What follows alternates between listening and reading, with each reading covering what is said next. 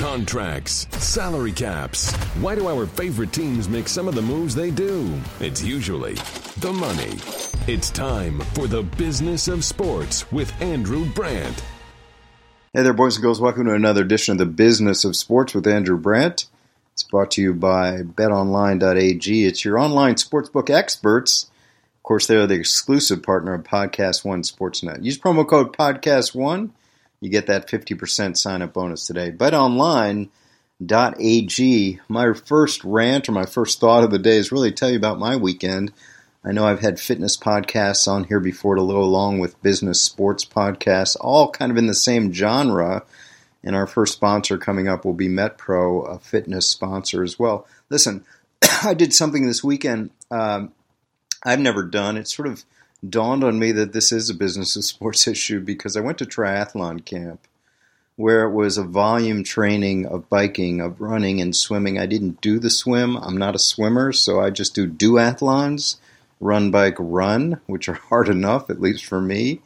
But this was interesting because for the great people getting together down in Florida, a house of 11 people and a coach and a guy that talked to us about uh, bike technique, a guy that talked to us about sports psychology, and a woman that talked to us about sports nutrition and meal prep. But it really dawned on me that, that the, the difference between a normal training weekend and this was three days of really being a professional athlete, not a professional athlete, of being an athlete. And it struck me the coach always referred to us as athletes, you're athletes. And that's what we did we basically exercised, rested and recovered, exercised, rested and recovered, and exercised. And it was the first time in my life where you sort of realize, wow, this is what athletes do.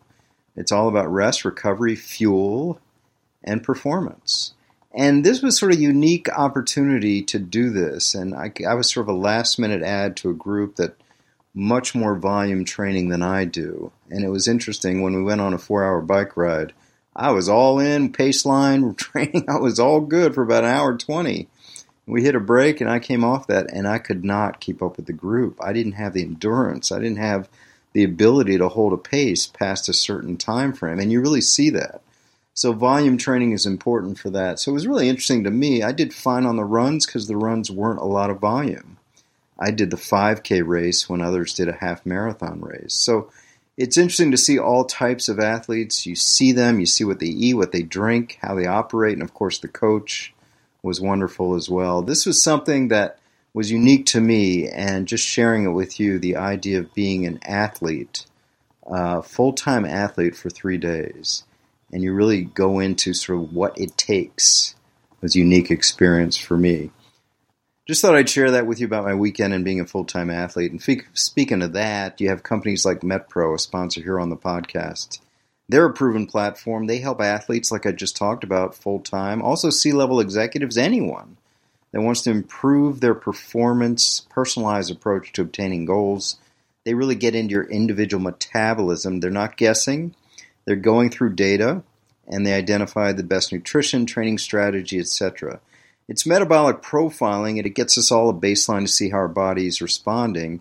Many people spend hours training every day, but they really don't know about nutrition. They get into that. Coaches are educated experts, empathetic with people that have busy schedules, stressful lives, not the kind of full time athlete I was talking about that I had for three days. They'll work one on one with your ID, your goals, your response to diet, your metabolism, and make adjustments based on your goals and needs. So, go to metpro.co slash BOS, Business of Sports.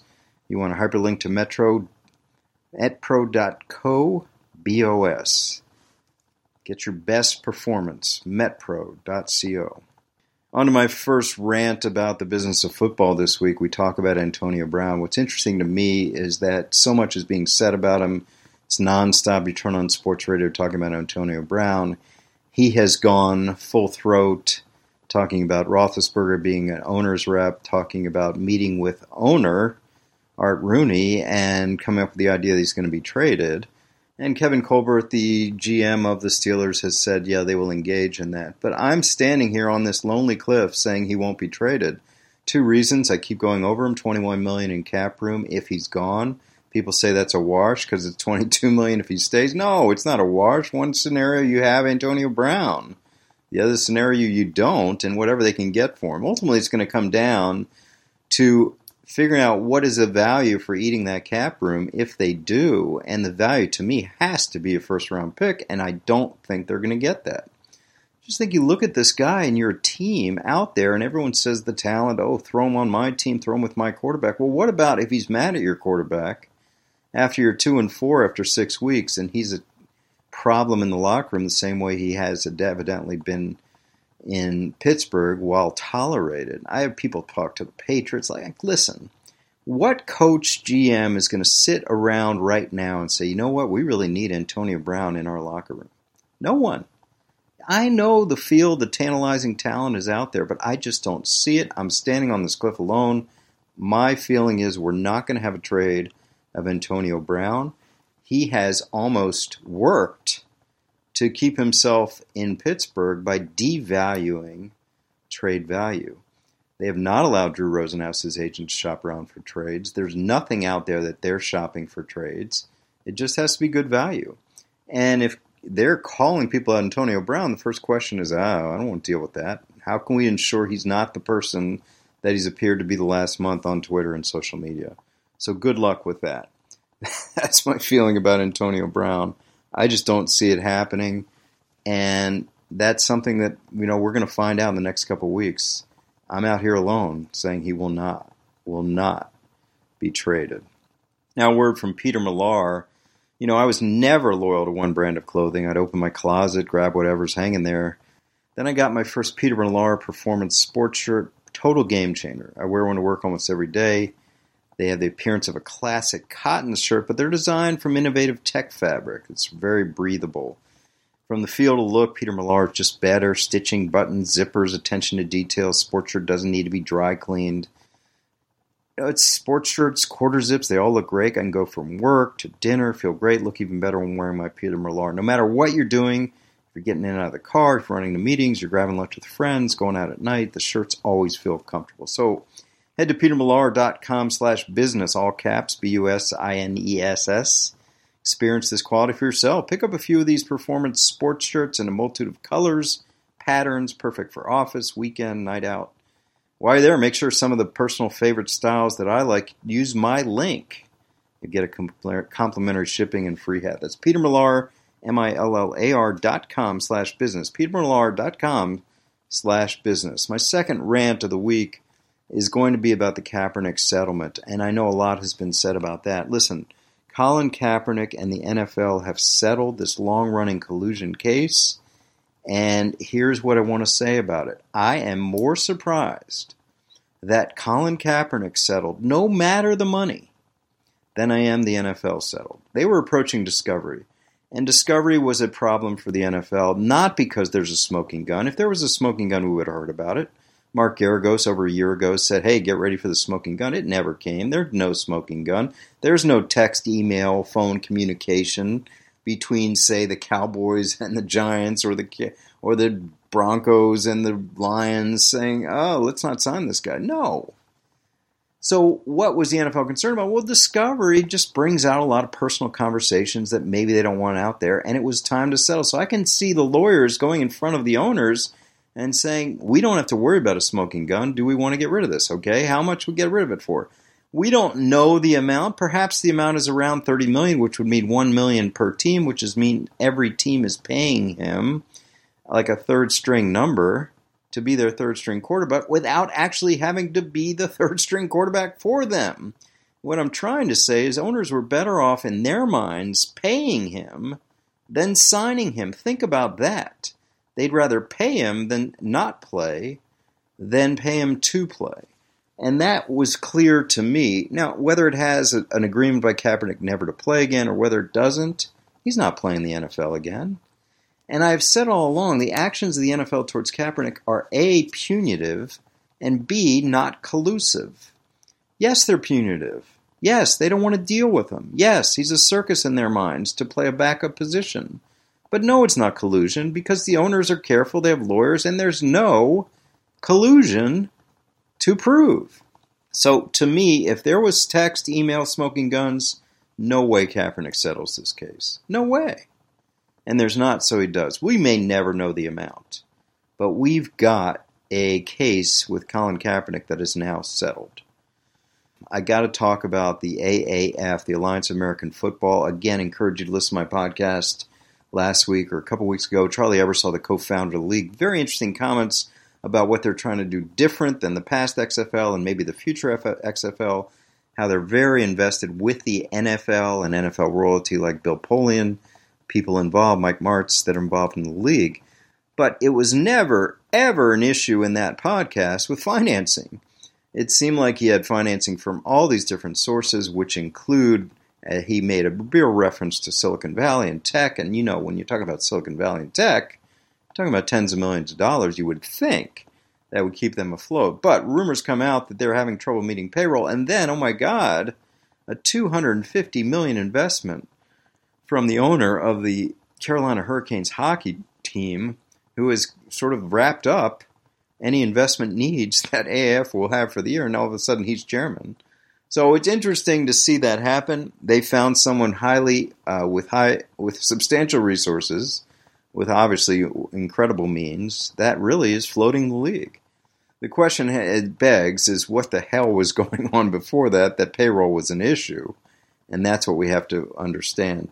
I've said this before. My concern about the AAF compared to the future XFL is investors you have investors, and that may have changed now with one investor, but that was the concern. You had investors from tech, you had former NFL executives, former NFL players, you had people in media investing, people in investment groups, private equity, and everybody's got different opinions on where the league should go. Now, they may have solved that with this one investor. It'll be interesting to see where he comes from, how he deals with these issues, because I'd like to see where that goes with the AAF the ratings, the interest will never probably, in my mind, never be as strong as week one when everyone's like, this is a curiosity. It seems like good football. There's nothing else on. NFL ended. Okay, that may change. Now, San Antonio's drawing like a like a champ, but I don't know if others are. I think Arizona's having problems. We'll see what happens in Orlando. What about Salt Lake?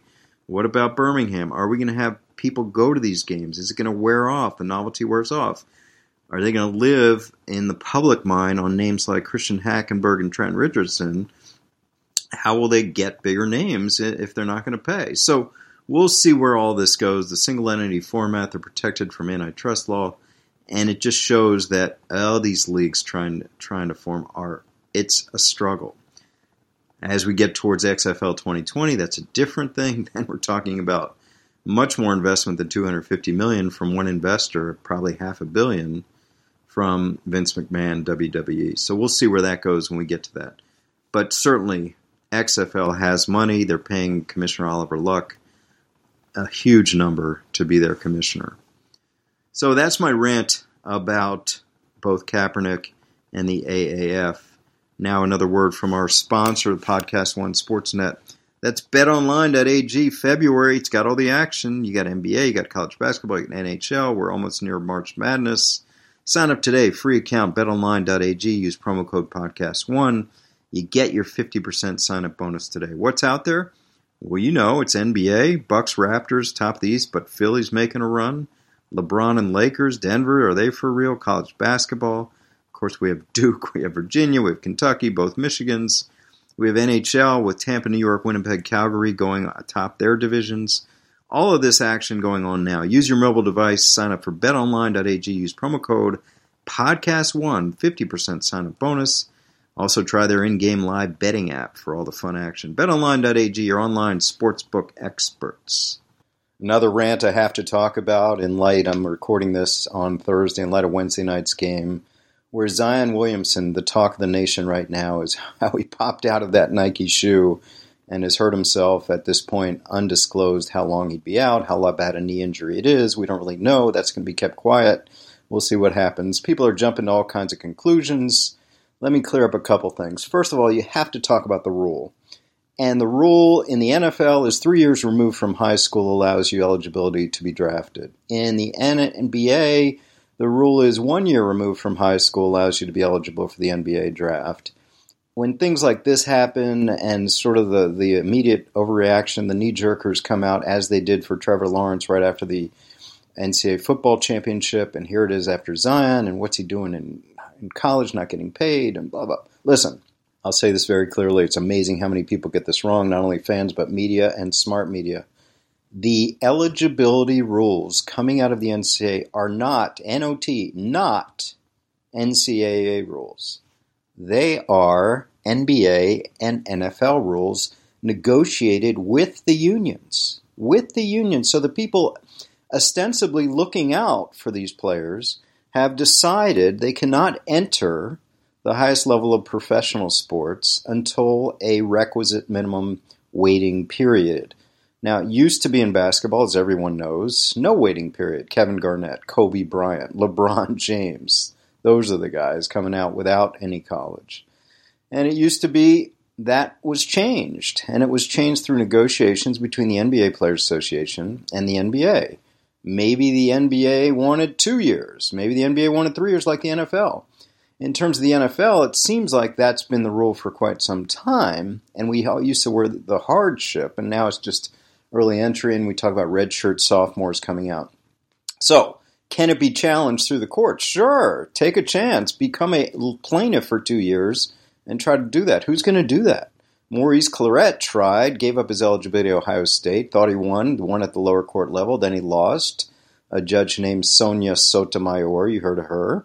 She ruled for the NFL and their eligibility rules, so good luck challenging that.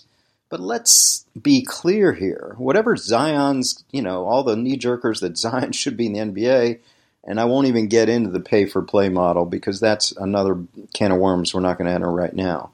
Here's my feeling Zion Williamson, that's one issue. Okay, so just clearing up that these are eligibility rules of the leagues, not the NCAA. Now, the other part of the bargaining issue here is that when active players and owners negotiate, as they do with the NBA and the NFL, the last people they're worried about are incoming rookies. So what we saw in both both of those CBA negotiations, 2011, 2012, both had lockouts, both had work stoppages, is that you come out with drastically reduced rookie compensation. Certainly in the NFL, where before the new CBA, Sam Bradford's making six, 70, 80 million dollars on his rookie contract, and the first one, first top pick after the new CBA, Cam Newton's making 22, 21, 22 million. $50 million difference in money on the first pick in the draft. So that happens. If you talk about all the issues that go on in a collective bargaining agreement, the easiest one to do, in my opinion, the easiest one is rookie compensation. And excuse my French, screw the rookies. The only people looking out for the rookies are agents, and no one cares about agents in collective bargaining. That is a, another staple of collective bargaining. Agents trying to get their word in with the union and the union ignoring them. All those kind of things happen. It seems like in every negotiation with NBA agents, NFL agents, Major League Baseball agents, hockey agents, always the case. So that's one thing on Zion Williamson. The other question is should he sit out if it's not a season ending injury? Listen, this goes to football cases like Nick Bosa, who may be the number one pick in the draft. He had an injury that I don't know, could have or could have not kept him at Ohio State, but he sat out and he started preparing for the draft. I'm torn whether Zion should do this if it's a quote unquote non season ending injury. Uh, we'll see. I mean, I just feel like some of this is overblown, you know, and then all the other people come out and say, oh my God, he's so underpaid. Look what he's making for the university. You know, I tend to have a conservative viewpoint here. I tend to feel like people underestimate the value of a scholarship in basketball, especially Duke. You know, say Zion Williamson went straight from high school and got drafted by Orlando or Sacramento or Portland or New Orleans or whatever it is. We would hear a lot more about Zion Williamson like we do now at Duke, at Duke, than we would at those places. We would. Now, if he's drafted by the Knicks, that's a different story. But that's just what happens. Duke basketball is its own brand. Should they be paid? I don't know. Here's my I'm at Villanova. I run a program there. Villanova's got 23, 24, 25 varsity sports. One, one makes money. and not a lot of money. Men's basketball team that has won two of the three national championships makes a decent amount of money. Not the money a football program in, say, the ACC would make. That doesn't win. Think about that.